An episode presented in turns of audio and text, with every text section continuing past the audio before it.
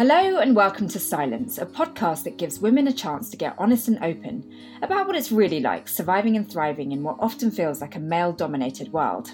All of my guests have been handpicked from the fields of science, technology, engineering, and mathematics, or STEM, where inclusivity and diversity can be a real issue. I know this only too well, having been a mechanical engineer myself for a number of years. I'm Dr. Shanice O'Mara, now a television broadcaster, I've worked on and reported on some cutting edge technology and innovation over the years, and through my TV work, I've met some incredibly inspiring women from a diverse range of STEM fields. These women are true trailblazers, and I've often felt so empowered myself by learning what they're like as real people, usually when the TV cameras have been turned off and they're just being themselves. Each week on Silence, one of these women shares her unique experiences and truth without the usual pressure and stress of having to promote her accomplishments or uphold her impressive reputation. How? Because all of my guests are deliberately kept anonymous and disguised to ensure that we as listeners are not distracted or maybe even intimidated by all the usual kinds of societal labels and trophies.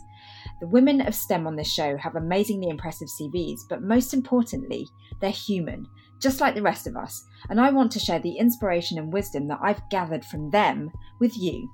It's my hope that you really relate to what we chat about today.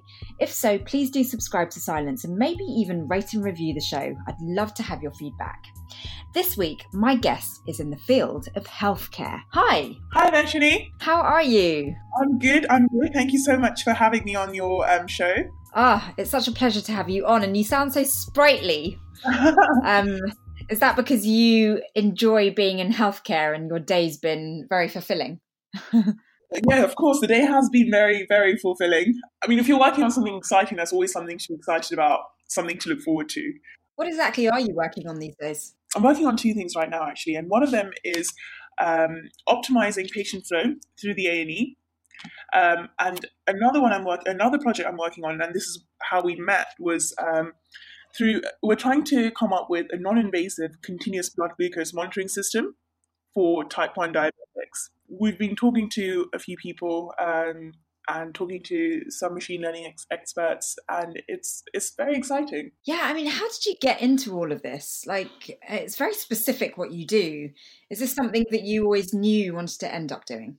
No not at all actually. Um, i so this one specifically so i'm from sri lanka. I'm from the northeast part of sri lanka.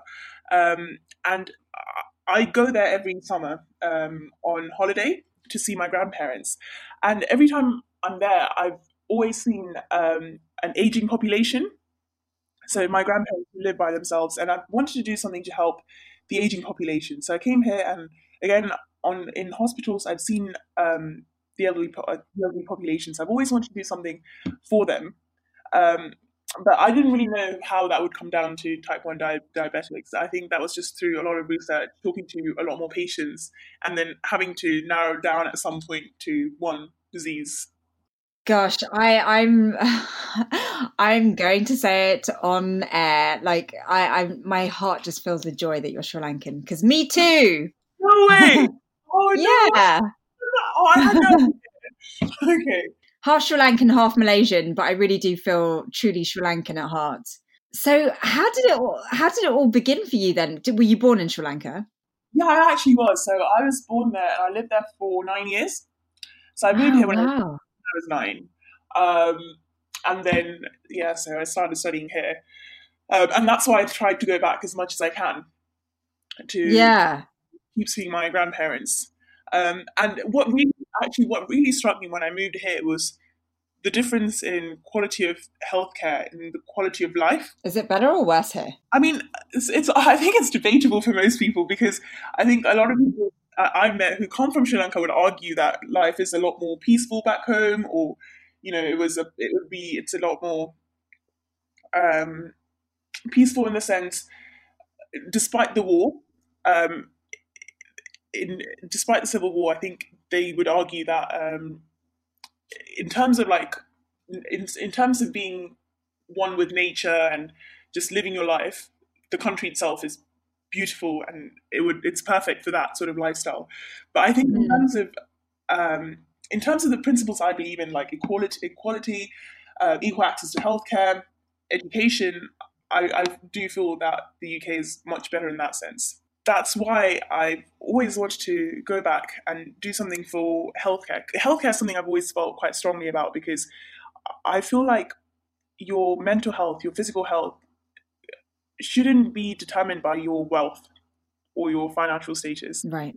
Um, and it, that's so important for you to actually you know build your life or to do to, to go about your daily life because what what you're involved in is very sort of like pioneering and it's very um innovative and kind of uh i mean it's essentially a startup in mm. the medical tech mm-hmm. field mm-hmm. um so why did you choose to go into that arena as opposed to maybe i don't know inventing uh, a different type of product? Like why health specifically?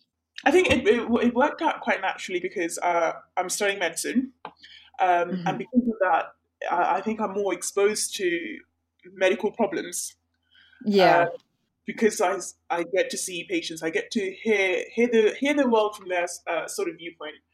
Um, so I, I I think I'm much more aware of problems within healthcare. Um, and also in terms of the resources I have, I think because I'm a medic and because I have friends who are medics and because I have access to professors who can help with with this sort of area, it just seemed like the natural um, sort of field to go into. Mm, yeah. But were you raised in a sort of like medical kind of uh, environment? Were you exposed to medical influences? So when I was a kid, I not not as far as I remember. Uh, uh none neither of my parents are doctors or my grandparents. Uh, one of my aunt is a hmm. doctor. Um, and when I was when I was so she was a medical student when I was about three or four years old, and she'd try and take me to hospitals, but um, I, I, I mean I I didn't re- I don't really recall much from that. But what I do re- recall is um, when I went to again back when I went back to Sri Lanka, um, I think a few years ago, um, like I think back in 20, 2016, 2017, actually earlier than that, um, I I happened to meet a few doctors who worked um, within in Mullivaikkal in 2009. Mm-hmm. So this was during the last stage of the war, and their stories really, really inspired me because these were doctors who were putting their lives at risk to help hun- like hun- hundreds and thousands of people who are be, who are fleeing into hospitals with no basic facilities, um, with no um, anesthetics, no no bandages, no painkillers, um, nothing to carry, not nothing really to carry out their surgeries or their uh, procedures, um, and yet they stood they they stood their ground. They stayed there to help those people because they have that innate they have that um, sense of duty. Mm. And yeah. those stories really inspire me. Wow. Um, I don't know because I, I think you know if any of them had thought uh, if they had put themselves before, I think it would have been they could have left the country before that, mm. or before they had to be in that war war zone. Yeah, but they didn't. They didn't put themselves first. They put their patients first, and I I really look up to that. So, do you want to go back? Uh, I do. I for me, it's not not just Sri Lanka actually, but I think what my dream is to be able to give healthcare access to healthcare to people who've never even had access to healthcare before. Mm. Um, for instance, I went to Myanmar last summer, uh, again on a health uh, on a healthcare project to go and um, educate villagers in Myanmar um, on the risk of high blood pressure. Right. Um, and what I what we I found I was actually really shocked by it was that m- many of these villages, in fact, all of none of them had ever seen a doctor before. Wow. Um, and and even as a medical student, they were so in awe of us, so me and a group of uh, a team of medical students. They were so in awe of us coming there to like check their blood pressure. Uh, they were asking us for advice. They were really, they were truly trying to get everything out of us because um, they were. I mean, once we left, they wouldn't know who to go to, mm. or they couldn't afford to go and see a doctor. Um, and I think sometimes when we are in the, in the NHS or when we're in the UK, we we can lose perspective. We, I mean, we we try within the NHS we try to we have strict uh, strict targets that we like to meet, we want to meet, and we due to resources, due to um, lack of funding, we're falling short of all of that. But at the end of the day, we do have we still have one of the best healthcare systems. If one of our loved ones falls ill, we're not none of us are worried about how much money will take to make them survive. Mm, yeah, that's the first thing that ever crosses our minds. And is that why you wanted to study here? Um, no, I think I, I because I, I, I moved here when I was nine. Again, it seemed natural, yeah. but again, I actually do believe the UK has one of the best healthcare systems. Mm. Uh, despite the criticisms we uh, that we hear about on the news, I, I feel like the principles, the fundamental principles of our healthcare system, is very admirable. Having lived in America for five years, I mm. actually think the healthcare system here is pretty great. um, in fact, yeah, I, I uh, yeah, a couple of the patients I've seen have said the same as well.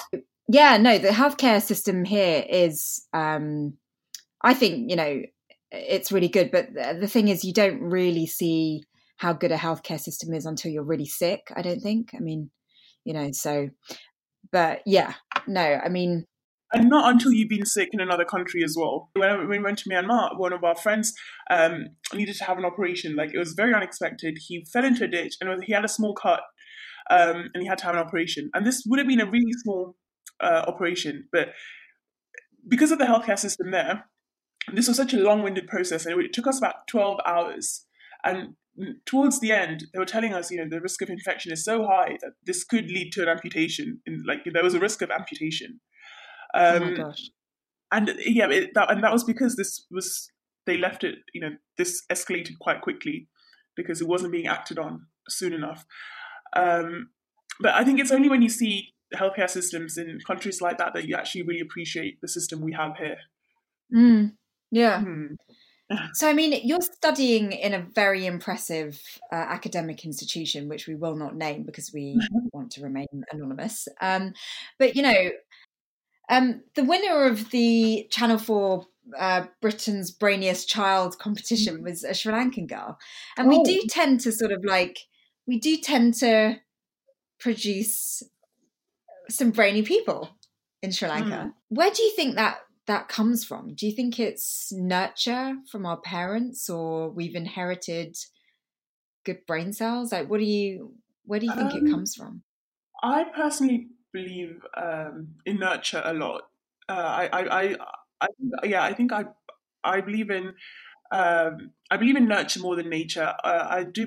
I mean, obviously, there's inherently there's some parts which we, we inherit, but I think um, in terms of being Britain's brainiest child or in terms of achieving high, uh, being successful, I don't think that's predetermined. I think that comes with right. and the opportunities you get. Um, and I think in Sri Lanka, especially, um, there is a strong um, culture. There's a strong work ethic in the people I've met, um, and I think that's because of. So I mean, I I, I come from the northeast of Sri Lanka, um, and back in back when my parents were growing up, um, getting into university was very very difficult for them. Uh, so they had they would hmm. have um, only only the top eleven percent of the country could go to university, but when they did get to university, university was free. But only the top eleven percent could actually get into university. Um, and because of the uh, like uh, this standardized education system they had, um, each the number of students they could get take from each county was very limited. So in some right. uh, districts, you have to get a higher mark to get into university as opposed to other other others. And they call I think it was called the standardization policy. Or I, I can't I don't really know what what that was. So I think in in my parents, in my um, in my grandparents, and in in like people of that gener- of that generation, I've seen them work really really hard for what they have, um, and that was yeah. because that that was the system back home. Um, and unlike say Britain, I, it's very it's very true back home in Sri Lanka that if you don't get into university, if you don't do if you if you don't do a science, maths, or an engineering degree, it's very hard for you to get a job otherwise. Um, mm. That's what I've seen. Um, so so I think that's where I think that's where the work ethic comes from for all these kids. Yeah, I mean, what what have your parents been like in terms of sort of like encouraging you or supporting you or maybe even pushing you to go into the studies you're in? Hmm. I think um, I think I've been very lucky in that sense. Um, my parents are very open minded and they're very um, they I think they they've encouraged me to lead a balanced life in every way. In fact, when so in Sri Lanka uh, when I was growing up in year one year two, um, they they would do this thing where they rank you, um, and everyone knows your rank in your whole year. Oh Um, and I remember, yeah, I remember in year one and year two, I remember becoming lost in my year. But that was because I didn't know my I didn't know the language. So I'd go to the exam and I couldn't even read the questions. So I ended up coming lost for two years till I learned to pick up the language. Um, but during those times, my parents didn't tell me, you know, oh, you can't do this, or you know, they didn't try and push me. They, in, I think, during those years, they instead they made every effort for me to um, interact with other kids to learn to pick up the language. They didn't, they didn't sort of push me in the sense of putting me into tuition. They didn't do anything like that. They let me take it in my own pace. Um, right. I've- so I've there's no real pressure then. yeah, there was no real pressure at all. And so when I came to when I came here into to the UK, um, in year I came here in, uh, in year four, and I had two years, and so all my parents' friends were telling them about this this exam called the Eleven Plus exam. You may have heard of it. Um, so the Eleven Plus exams is, is to get into a grammar school, um, and there was a lot of pressure. But from say like my parents' friends, my extended family, for me to do well in this exam. But my parents were really Mm. understanding in that sense they took me to different schools in my in my neighborhood and they said okay this is a normal school this is a grammar school um, they took me to, to the open days and they said if you do this exam you can go to a grammar school but at the end of the day it doesn't make a huge difference if you work hard um, it's up to you whether you want to go to this school or that school and if you do want to go to this school then we'll help you so again they didn't really push me in that sense So it was really the it was really up to you. It was your choice, yeah like where you Yeah, felt and I- comfortable. Exactly, and I'm so grateful to my parents for giving me that opportunity to try different Mm. things, to actually experiment with a few, you know, lots of different things. Um, Mm. Yeah. So what were you like as a kid then? Like were you very sort of like uh, in charge of your own decisions? Did you feel very confident to to choose what was right for you? um, I think I've always been a bit of a rebel. Um, so if someone tells me you can't, I can't do something, that's the first thing I do. Um, Hmm. and I, I've been really adventurous. I'd like to put. I, I I've always wanted to push myself out of my comfort zone. If there was anything that I couldn't do, or if anyway, if there's anything that people said I couldn't do, then that's um, as in the sense in the in the sense that I'd always wanted to do something people said I couldn't do or I can't do. I Uh, I've been like that. really, Um, yeah, but does do you not think that having that kind of attitude means that you end up doing things that you didn't really want to do, but you were kind of just trying to prove yourself? Um, I think that has happened in in the past, yes. But I think now I, I think I'm a bit more mature now, and I've learned from those mistakes. So now I've I've just got that self confidence, and I, I just end up doing what I want to do, regardless of what people tell me. I, I don't feel like And what Yeah. is driving you? what is driving me. Um, I I feel like I feel like there there should be a bigger purpose to to my life than um than like I don't see myself going going to a job nine to five, coming back home, having dinner, watching TV, and repeating the same thing again for 40 years of my life.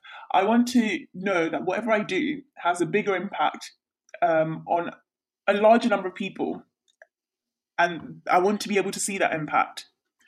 Um, and I think that's that's what really drives me. Um, more so than say going into hospitals, talking to patients on a, a one-to-one basis. I want to be able to work on Mm. something, do something, which would have a long-lasting impact, uh, a positive impact on many more people. Um, Right.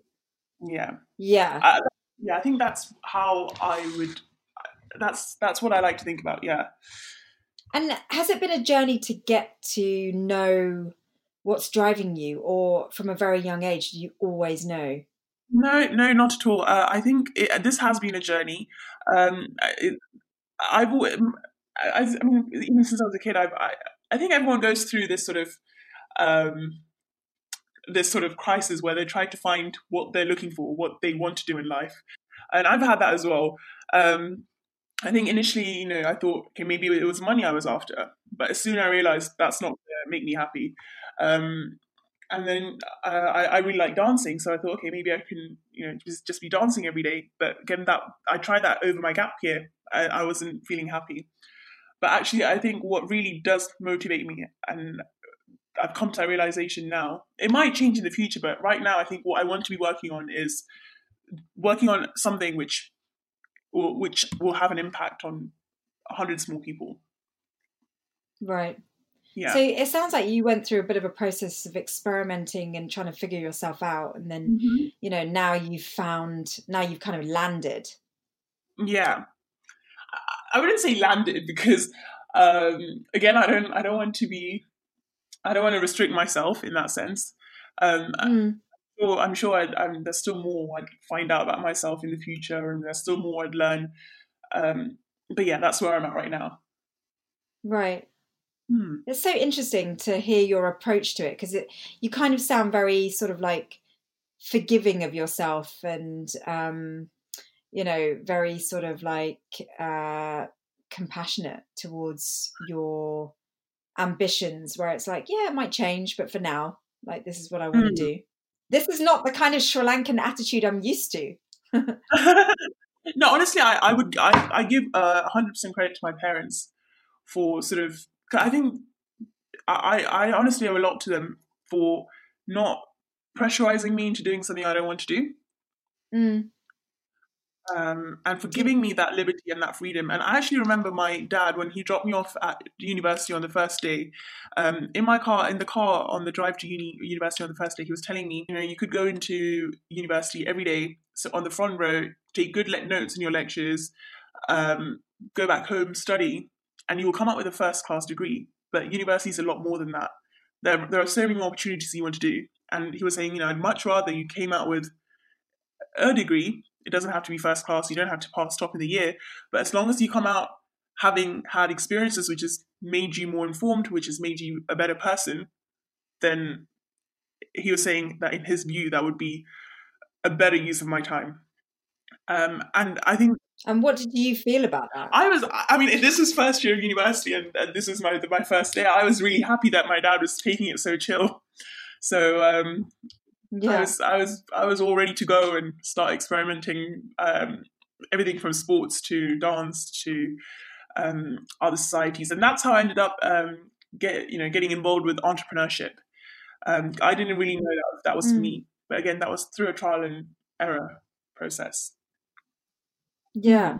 So it sounds like you've really given yourself the freedom to explore all aspects of your hmm. personality mm. and not sort of um, sort of beating yourself up for running into dead ends. yeah, yeah. I think.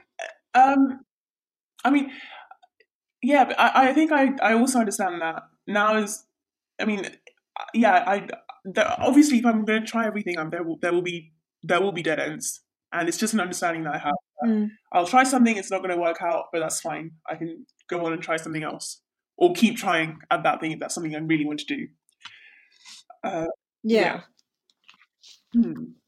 Gosh, that's such a great attitude.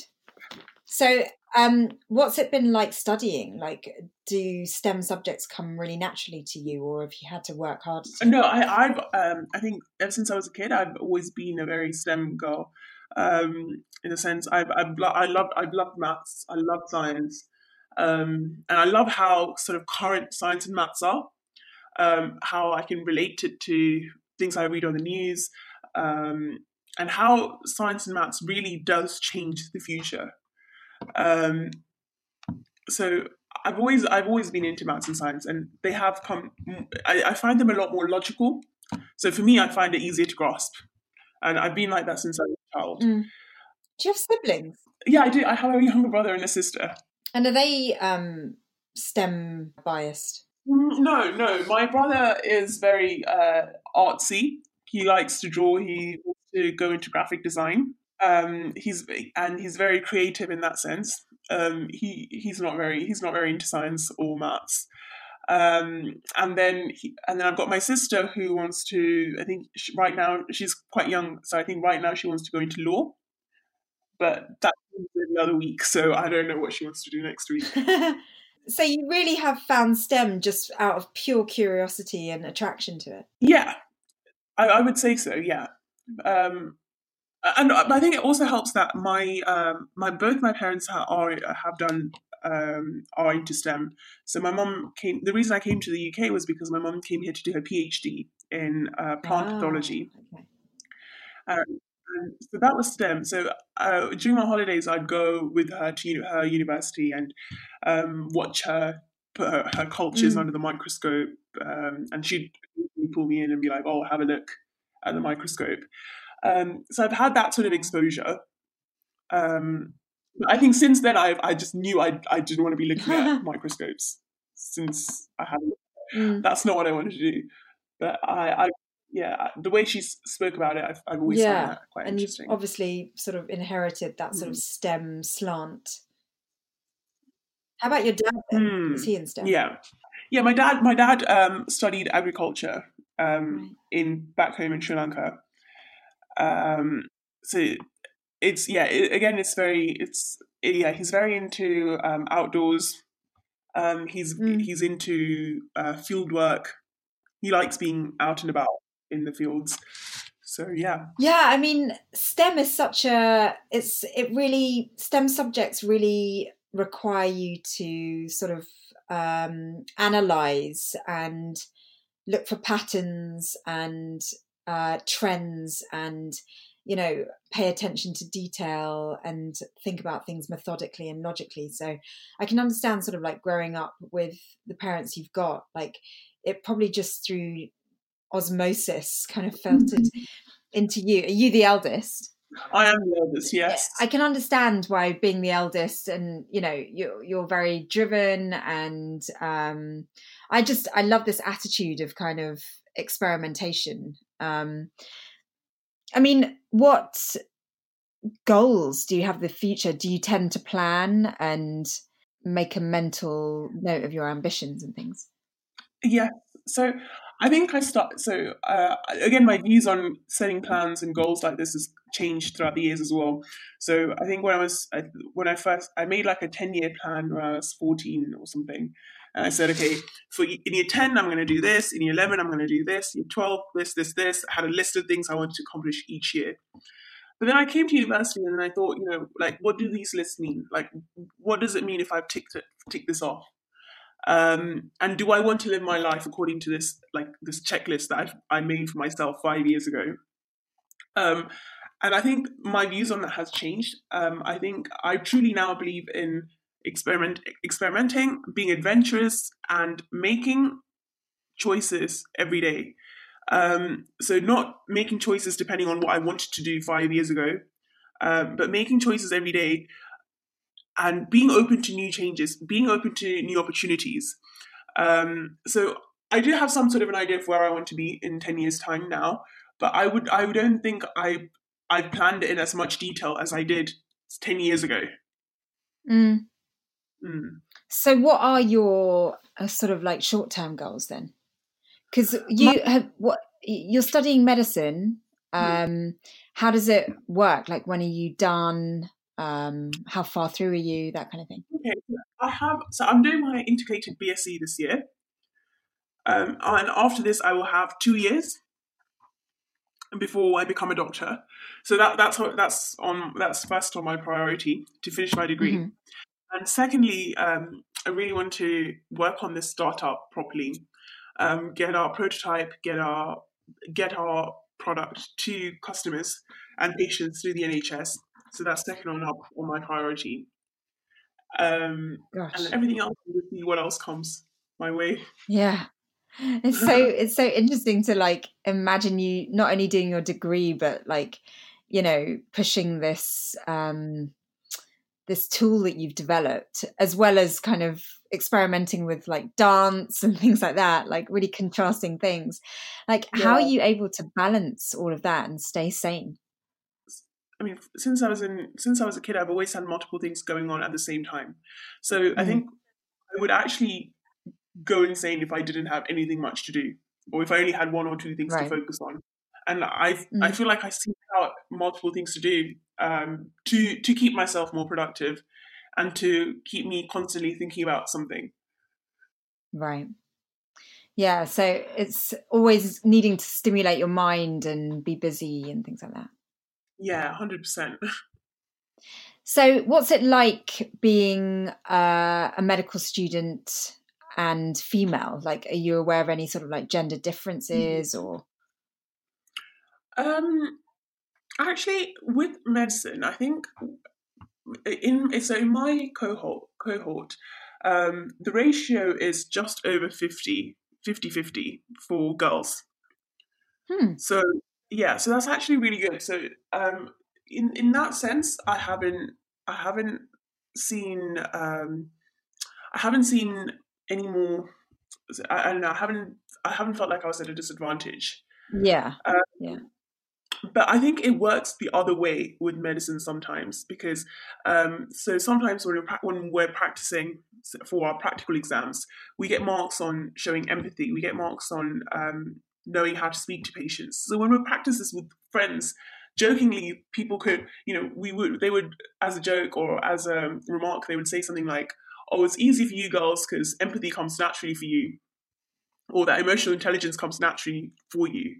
Mm. Um, and I think so in that in that sense, I sometimes see it working in reverse because um, I don't think that's necessarily the case, and I feel you know I feel like um, regardless of whether or not you're male or female, um, emotional intelligence, um, being able to understand people, and being able to show empathy should be a thing for both both sexes.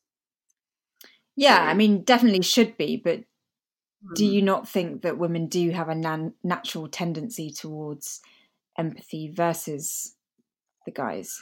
Because I mean, I think we live in a society where men feel they have to be um, they have to display bravado and actually they probably suppress their ability to be empathetic. Yeah. Yeah.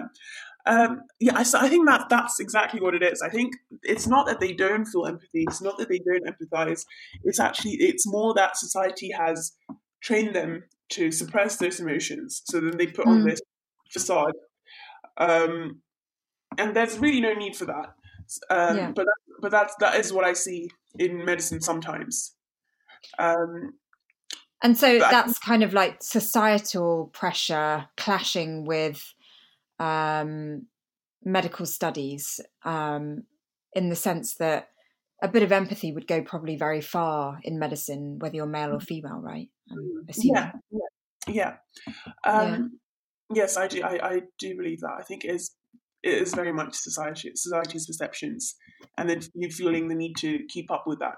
But then it also I, I do notice that in a few years into medical school um, that becomes secondary. Because then you start putting your patients first. So i i feel like by the time they graduate that difference isn't so obvious. Right. But this is something i picked up on in say first year it's interesting because a few weeks ago I had uh, a guest on the show that studied medicine, and she mm. thought that it was really sexist. Oh. Um, yeah, and she had some really horrific stories to tell about sort of like sexism in the mm. in the dissection room sort of thing, and it was just. Uh, it was really shocking and i just i, I didn't realize uh, I, I i wasn't expecting those kinds of stories um, mm-hmm. in the medical field because you kind of feel like anyone that studies medicine really cares about human beings. Yeah. So yeah. it's refreshing to hear your completely different take on things. No, I, I honestly, I, I don't feel, I don't think I've seen that side in medicine. Mm. Um, where I've, but, but then I also, thing is, I also come into contact with um, non medics people who do engineering. And I think the difference in those departments is a lot more um, is a lot more obvious. Yeah.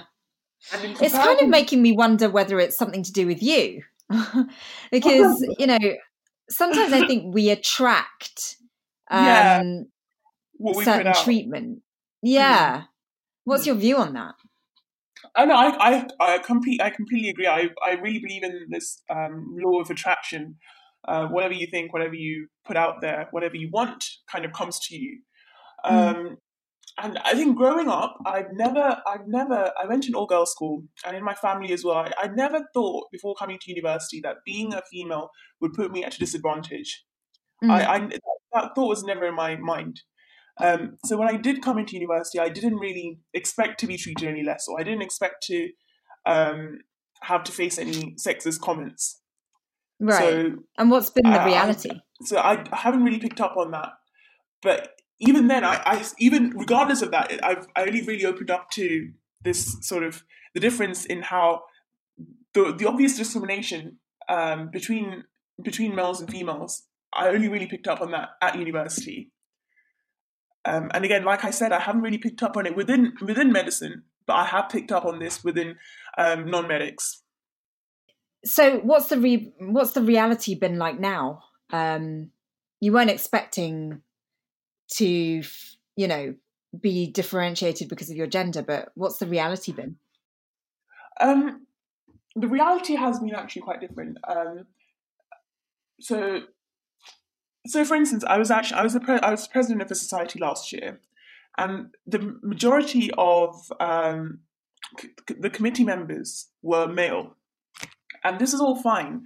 But I did then feel uh, last year, I did feel at some point I was struggling to find the find the balance between um, being heard and being approachable. So, um, for instance, I felt like if if I was being if I was being quite approachable, if I was being nice, um, mm. it was hard to get my voice heard. It was hard to. If you're being nice, if, if, I was being nice, I think nice is a very vague word, but word. But I'm saying, yeah. If I was, but if you're being, yeah, I was saying, I was saying, if I'm trying, if I, if I, as president, if I was trying to make an effort to listen to every, every everything everyone had to say, mm-hmm. uh, which I've always wanted to do, which I, I believe in, I, uh, that's that was something I, I gave importance to. Um, it was, it was, it would, it was very easy for say another a, a, male member or someone else to just be like, "Oh no, this isn't this isn't a great idea. Let's just do this." And then right for someone was, to sort of try and dominate. Yeah, it, yeah, exactly, exactly. Um, and and then I and at times like that, I felt like I needed to be louder or I needed to be more forceful. Yeah, with what I had. Um, and and actually, there have there have been a, a few other sort of uh, female um, committee members who have said the same to me. They'd come and they'd sometimes come and talk to me alone about their opinions on a few few issues um, instead of speaking out in committee meetings because they, because they don't feel like they're being heard. And at times like that, I actually really do think about this because as as another female, uh, as another female chairing this meeting, if these guys can't be heard, if they feel like they can't be heard in a in a meeting with a female with amongst their male peers, mm. um, I you know I, I that that gets me worried. Yeah, so it's kind of like trying to strike this balance between making the men feel valid, but also standing mm. up for yourself. Exactly. Yeah. Yeah. It's so tricky, isn't it? Because you know, often assertive women get um, put down um, and given the label, "Oh, you're so aggressive," and you know, you're we're, we're we're kind of broken down for trying to stand up for ourselves mm-hmm. um, mm. and and at the same time sometimes i feel like it's more about sort of pacifying the audience if they're all male and sort of like just trying to make them feel like they count and it's mm. kind of mm. like the women's role is to not only assert herself but to also make her audience feel valid so, you know it's difficult when you when you're and self belief is not like the strongest, you know, because yeah. you're kind of not really familiar in your role or anything like that. So, mm. yeah, I, re- I, resonate with everything you just said. Yeah, um, and I think in in in that in in those situations, I think as a female, you have to go above and beyond to to strike. I don't think as a male they'd even think about this. Um, I don't think uh, like any of my male friends are thinking, "Oh, am I going to, you know, if I if I listen to this person, does that does that mean I risk not being heard myself?" I don't think any of them are having that sort of internal conflict. Yeah, I mean, as a result of being exposed to that um, kind of dynamic, have you? Would you say that you've um, changed um, in personality or evolved or adapted?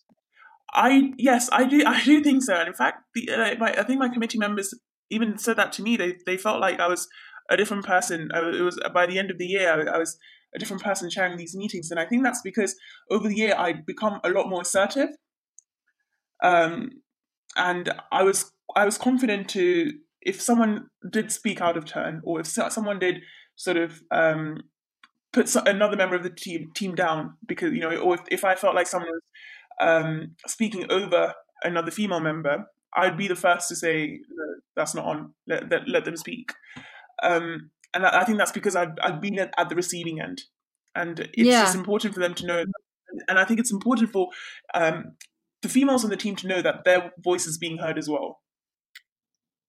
I mean, I must say, listening to you, I get the impression that you you come across as being very approachable and very kind, and you know, mm. you're driven by yeah.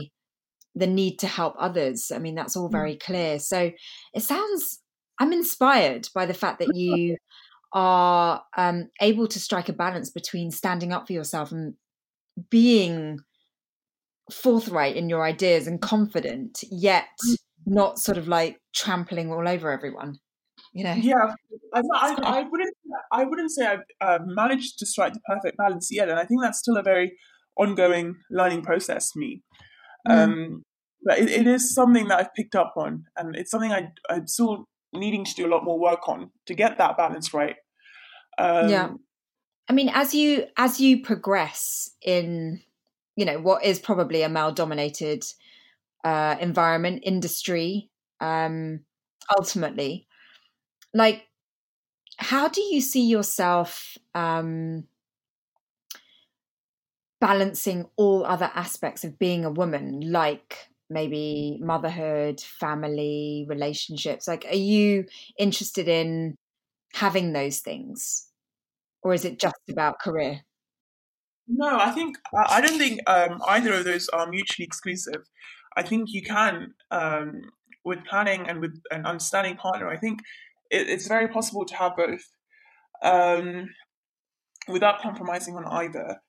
Um, but actually, you know, um, on that note, I I have so I so at my university we get assigned a personal tutor who uh, who um, t- who advises you on potential careers. And um, I remember going up to him, you know, um, I think a few years, like last year, last year, and telling him I think I want to become an emergency consultant. Um, and he told me, "Oh, that's that's a very good career. That's very good. It's all of that, but you know, it, it is a very demanding field." And he told me, "You need to think if you if you wanted to become, um, you know, if you want to have a family of your own in a few years down the line, you may not be able to to do both too well. Um, and again, like I said, going back to my inner nature, if someone tells me I can't do something, that's something I want to do. Right. So, but it's it's. I think it's again, it's worrying that someone um, who is there to guide us on careers, yeah, even it's kind of. I mean, yeah, this he this was a he, this was a very it was discouraging, but he, it was very subtle though. It wasn't obvious. He didn't say, "Oh, don't do emergency medicine." He said, "Yeah, you can do this. This is what you need to do it." But just think about think about the fact that in a few years you might have you might have children, you might have a family, you might not be able to mm. do both. And he said, "Have you considered a career in radiology where you have more flexible working hours?" Um, and I was I was a bit disappointed with with that particular meeting because I wasn't expecting that at all. Yeah. Uh, yeah. I mean, and, it's it's tricky, isn't it? Because you, I don't know, maybe someone that is in is at the stage of life I'm in, um, mm. it maybe would have been great advice, uh, but at the same time, when you're, you know, early in your career, you, the sky's the limit for you. You want to prove everyone wrong, and you want to mm-hmm. break stereotypes. Exactly. Yeah. Um, so, what is the plan then? Like, are you going to pursue uh, something that you know that mm. has been where you've been advised that it isn't something you can juggle with? No, I, I mean, I, I don't think I'm going to let that hold me back. Um, I, I, I do think I can have I can have. I've, I mean, I don't feel the need to sort of compromise just yet, but I think that um, maybe that's because of my sort of that's me being naive um, about what, the other stuff that could come in the future. But I actually still believe that if I do have a family, if I do if I do get into a relationship, it should be a very much a 50-50 thing. Um, mm. I should be able to have the career I want and be able to give um, my family or my my personal life enough commitment as well. Um, but again, like I said, we'll just see how it goes. But uh, right now, I'm not. I'm not thinking of compromising on my career at all. Right. Mm. And in terms of like kids, it sounds like you do want a family one day. Like uh, yeah. at this stage in your career, like do you think um, that you'd want to have kids later or sooner? Like uh, how? What is your thinking at this stage? I, um, I haven't actually thought about this. Um, no, I, honestly, I haven't. I, I haven't thought thought about this, but I think mm. Before I have kids, I want to be. Um, I want to be um, settled in in myself, and I right. feel like right now I, st- I still have a lot of this sort of adventurous side of me where I want to try different things. I'd be very happy to move to a different country sort of every two weeks, every three weeks. I'd be more than happy to do that. Um, mm. And I think once I once I've sort of settled down in that sense, uh, I don't mean I don't mean um, actually I really don't like the word settling down. I don't want to say settling down, but once I've uh, um, I think once I'm more um, secure in my career, yeah, yeah, I think that's that's probably when I consider having kids. But actually, yeah. I don't want to have kids of my own. I actually want to adopt kids. Oh wow, that's interesting that's what I want to do. So I, I is that why? Why do you have that view? I, I think so. I, I feel like um, so. My thinking is, why bring my own kids into this world when I can when there are kids in this world who don't have the resources that they need. Um, there's so much talent out there. These kids could have a better life. So ra- rather than me having my own kids, why can't I bring up these other kids as my own kids.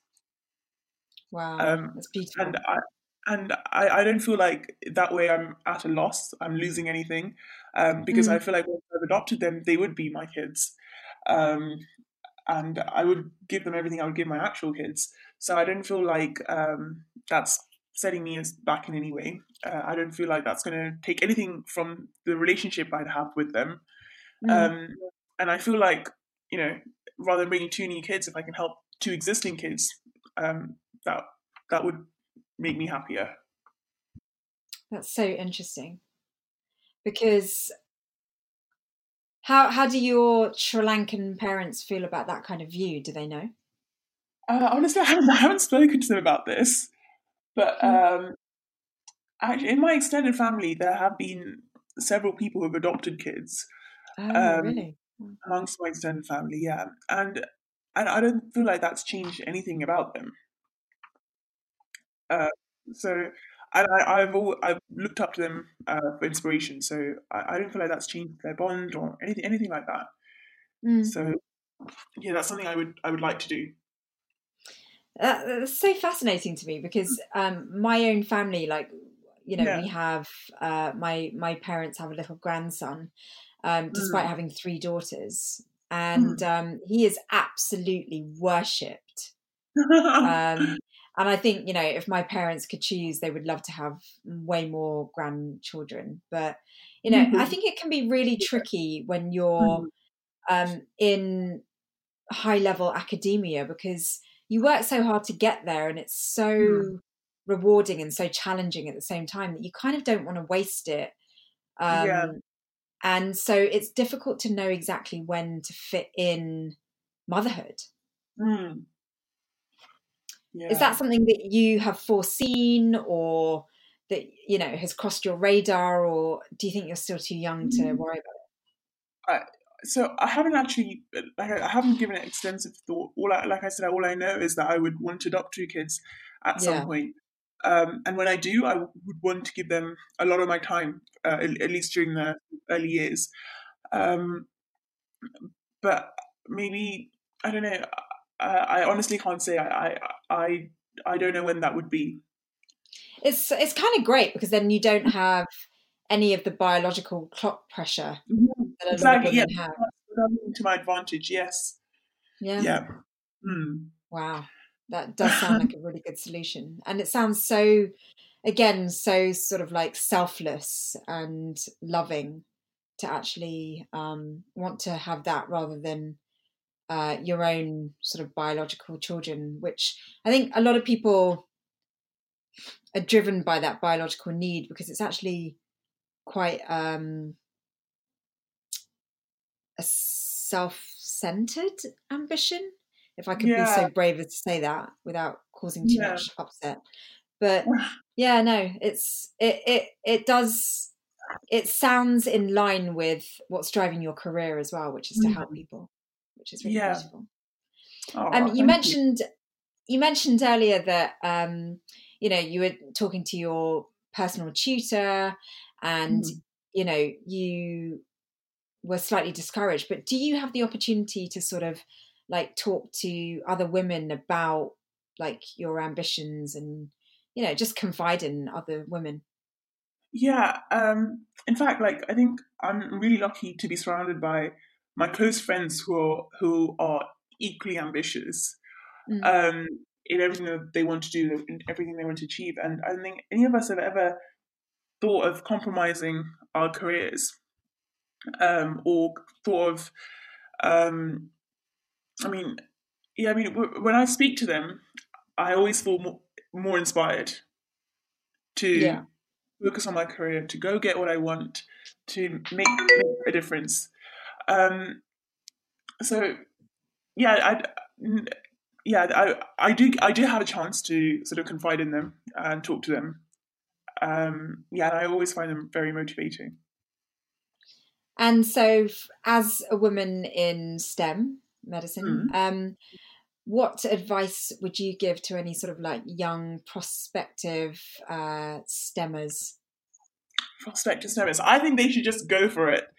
Um, yeah. There is, there is absolutely there's nothing stopping them from going into STEM. STEM is such an exciting and upcoming field, um, and you shouldn't feel like there's a barrier or that you shouldn't feel like you won't be good enough or that you you know there's something stopping you from getting into STEM.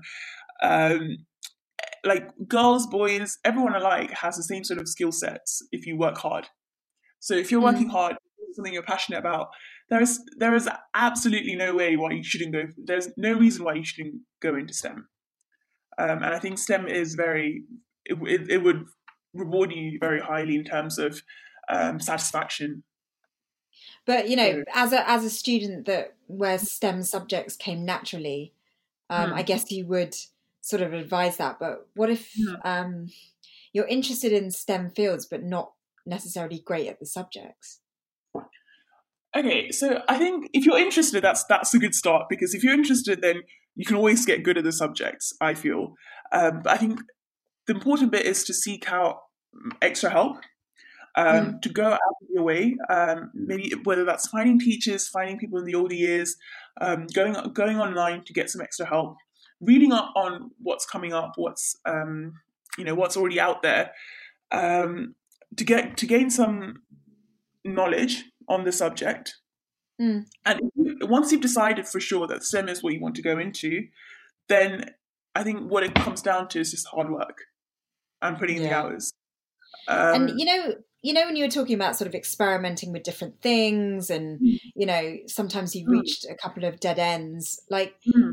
um, what was it that made you think, ah, oh, this isn't for me? Like, did you just not enjoy it, or you know, what what was telling you that this was a dead end?